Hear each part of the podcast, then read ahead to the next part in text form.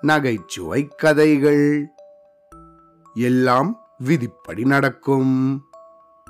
திருச்சிக்கு பக்கத்துல திருவரம்பூர் அப்படின்னு ஒரு ஊர் இருக்கு. சில வருஷத்துக்கு முன்னாடி அந்த ஊர்ல மார்க்கண்டேயன் அப்படின்னு ஒருத்தன் இருந்தான். அன்னைக்கு ஏதோ ஒரு விழாவுக்காக சத்யவான் சாவித்ரி நாடகம் போட்டுட்டு தன்னோட வீட்டுக்கு திரும்பி வந்திருந்தான்.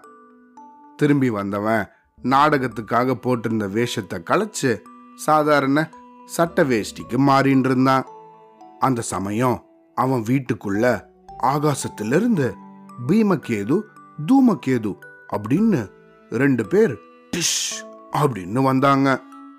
உடனே இந்த பீமகேது தூமகேதுவை பார்த்து தூமகேது இவன் மேல பாசக்கயிறை வீசு அப்படின்னு சொன்னான். இதை கவனிச்ச மார்க்கண்டேயனும் டேய் என்னடா ரெண்டு பேரும் என் வீட்டில் என்னடா பண்ணுறீங்க அதான் நாடகம் முடிஞ்சிடுச்சு போங்க போங்க. இதெல்லாம் உங்கள் வீட்டில் போய் பேசுங்க அப்படின்னு சொன்னான். அதை கேட்ட இந்த ரெண்டு பேரும் என்னது? நாடகமா? என்ன வளருகிறாய் நாங்கள் ஆகாசத்திலேருந்து வந்திருக்கோம். உன்னை இங்கேருந்து கூட்டிகிட்டு போக போகிறோம் அப்படின்னு சொன்னாங்க. அதை கேட்ட இந்த மார்க்கண்டேயனோ அடே சரி சரி. வசனம்லாம் நல்லா பேசுகிறீங்க அடுத்த நாடகத்தில் உங்களுக்கு வாய்ப்பு தரேன். இப்போ கிளம்புங்க கிளம்புங்க அப்படின்னு விரட்டினான் இவன் இப்படி சொன்னதும் இந்த ரெண்டு பேரும் திரும்பவும் குழம்பி போயிட்டாங்க. ஏ மானிடனே என்ன சொல்ற? இதோ பாரு பாசக்கயிறு உன் மேல போட்டு உன்னை தூக்கிட்டு போக போறோம் அப்படின்னு திரும்பவும் சொன்னாங்க. அதை கேட்டு பயந்து போன மார்க்கண்டேயன் ஐயோ என்னையா? நிஜமாலே நீங்க மேலேருந்து தான் வந்திருக்கீங்களா? கொஞ்சம் இருங்கய்யா எதுக்காக என்னை இவ்வளோ சீக்கிரம் கூட்டிகிட்டு போகிறீங்க நான் உங்கள் கூட வரமாட்டேன். போய் யம தர்மனிய கூட்டிகிட்டு வாங்க போங்க. அப்படின்னு ரெண்டு பேரையும் விரட்டி அடிச்சு விட்டுட்டான். என்ன பண்ணுறதுன்னு தெரியாமல் முழிச்ச இந்த பீமகேதுவும் தூமகேதுவும் ஆகாசத்துக்கு போய் அங்கே இருந்த சித்திரகுப்தனுக்கும் யமதர்மராஜனுக்கும் நடந்த இந்த விஷயங்களை எல்லாம் விவரிச்சு அவங்களையே கீழே போகும்படி சொன்னாங்க. அதுக்கப்புறமா இந்த மார்க்கண்டேயன் வீட்டுக்கு சித்திரகுப்தன் முதல்ல வந்தாரு. இவனை பார்த்து ஏ மானிடனே உன்னை கூட்டிட்டு போறதுக்கு ஆள் அனுப்பினா நீ வரமாட்டியா? அவ்வளோ முரடு பிடிக்கிறியா நீனு? உனக்காக நானும் யமதர்மராஜனுமே வரணுமா? அப்படின்னு கொஞ்சம் அதட்டிட்டு இருந்தாரு. இதை கேட்ட மார்க்கண்டேயனோ யோ யோ சித்திரகுப்தா எதுக்குயா என்ன கூட்டிட்டு போறீங்க? போங்கய்யா எனக்கு நிறைய வேலை இருக்கு. கொஞ்சம் வருஷம் கழிச்சு வாங்கய்யா. அப்படின்னு சொன்னாங்க. ஆனா சித்திரகுப்தனோ அதுக்கெல்லாம் ஒத்துக்காம அதெல்லாம் முடியாது. உன் பேரு நாங்க ஏற்கனவே எழுதிட்டோம். இதோ யமதர்மராஜனே வரப்போறாரு அப்படின்னு சொல்லிட்டு சு சு கொஞ்சம் அமைதியாரு அவரை வரவேற்க நான் ஒரு பாட்டு பாடணும் அப்படின்னு சொல்லிட்டு ஜட்ட கேச மட்ட வாச கரு எருமை வாகன் எரி குருவ பெரு மீசை உயர் விசுவ ரூபன் நதி என்று விதி என்று கயிறாக கொன்று அயராக தேவன் அவன் சிவனார்க்கு நேசன். மண்ணிலே காரன் விண்ணிலே தேவன் காலத்தில் சூழன் நியாயத்தில் சீலன். இப்படி சொல்லிட்டே இருக்கும்போது இந்த மார்க்கண்டேயன் சித்திரகுப்தனை பார்த்து யோ பிரமாதமா பாடுறியா? இன்னும் இருக்கா? அப்படின்னு கேட்க டேய் சு உனக்கு கம்முன்னு இருக்க சொன்னேன்ல. கண்டவர் வெண்டிட வெண்டவர் கண்டிட யம தர்மை ராஜன் யம தர்மராஜன் பராக் பராக். இப்படி பாடிட்டே இருக்கும்போது இந்த மார்க்கண்டேயன் விசில் அடிச்சு யோ பிரமாதையா அருமையா பாடுறியா நீனு? அப்படின்னு சொல்லிட்டு இருந்தான்.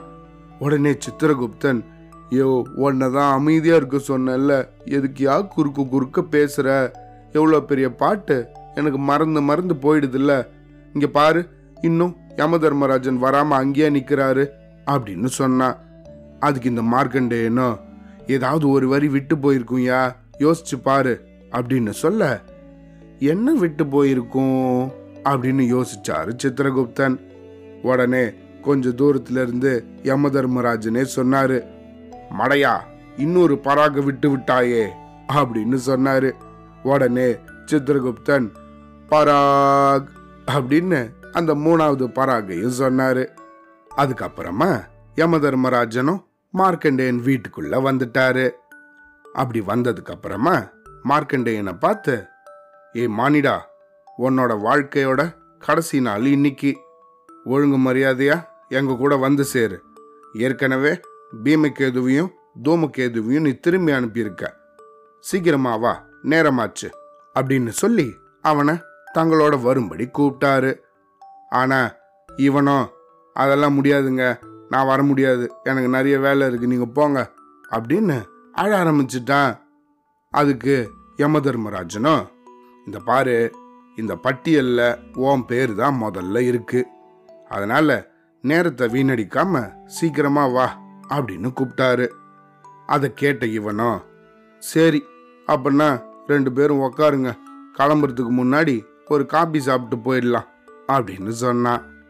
அதை கேட்ட சித்திரகுப்தனும் யமதர்மராஜனும் சரி அப்படியே செய்யலாம். போ நல்லா சூடாக ஒரு காபி கொண்டு வா அப்படின்னு சொன்னாங்க. இந்த மார்க்கண்டேயனும் அவங்க ரெண்டு பேருக்கும் போட்ட காப்பியில் தூக்க மருந்தை கலந்துட்டான். அதை நல்லா கலந்து அவங்களுக்கு குடிக்கிறதுக்காக கொடுத்தான். யமதர்மனும் சித்திரகுப்தனும் அந்த காப்பியை நல்லா குடிச்சிட்டு கொர் கொர்ன்னு கொரட்டை விட்டு தூங்கிட்டாங்க. அந்த சமயத்தில் இந்த மார்க்கண்டேயனும் யமதர்மன் கையில் இருந்த புத்தகத்தை வாங்கி அதில் இருந்த தன்னோட பேரை மொத பக்கத்துல இருந்து எடுத்து கடைசி பக்கத்துல எழுதி வச்சிட்டான். எழுதி வச்சுட்டு அவனும் தூங்குறது போல பக்கத்துல கொஞ்ச தூரத்துல படுத்திருந்தான். கொஞ்ச நேரம் கழிச்சு தூக்கத்துல இருந்து யமதர்மனும் சித்திரகுப்தனும் முழிச்சுண்டாங்க. அப்புறமா இந்த மார்க்கண்டேயனை பார்த்து மானிடா என்னது இது? ஒரு காப்பியை குடிச்சதுக்கு இவ்வளவு அருமையான தூக்கமா? எப்பப்பப்பப்பா இத்தனை நாளா வேலை வேலைன்னு தூங்காமையே இருந்துட்டேன். நல்ல வேலை. எனக்கு நீனு ரொம்ப அருமையாக ஒரு காப்பி போட்டு தந்த. அதனால என்கிட்ட இவ்வளவு நல்ல முறையில் அன்பாக நீ நடந்துன்றதுக்காக நானும் உனக்காக என்னோட முடிவை மாத்திக்கிறேன். அதாவது பட்டியலில் மேலேருந்து போனாதானே நீ முதல்ல வருவ?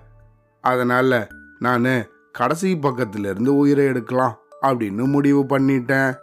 அப்படின்னு சொன்னாரு. இதை கேட்ட மார்க்கண்டேயனும் ஐயையோ என்னடா இது? இப்படி ஏமாந்து போயிட்டோமே.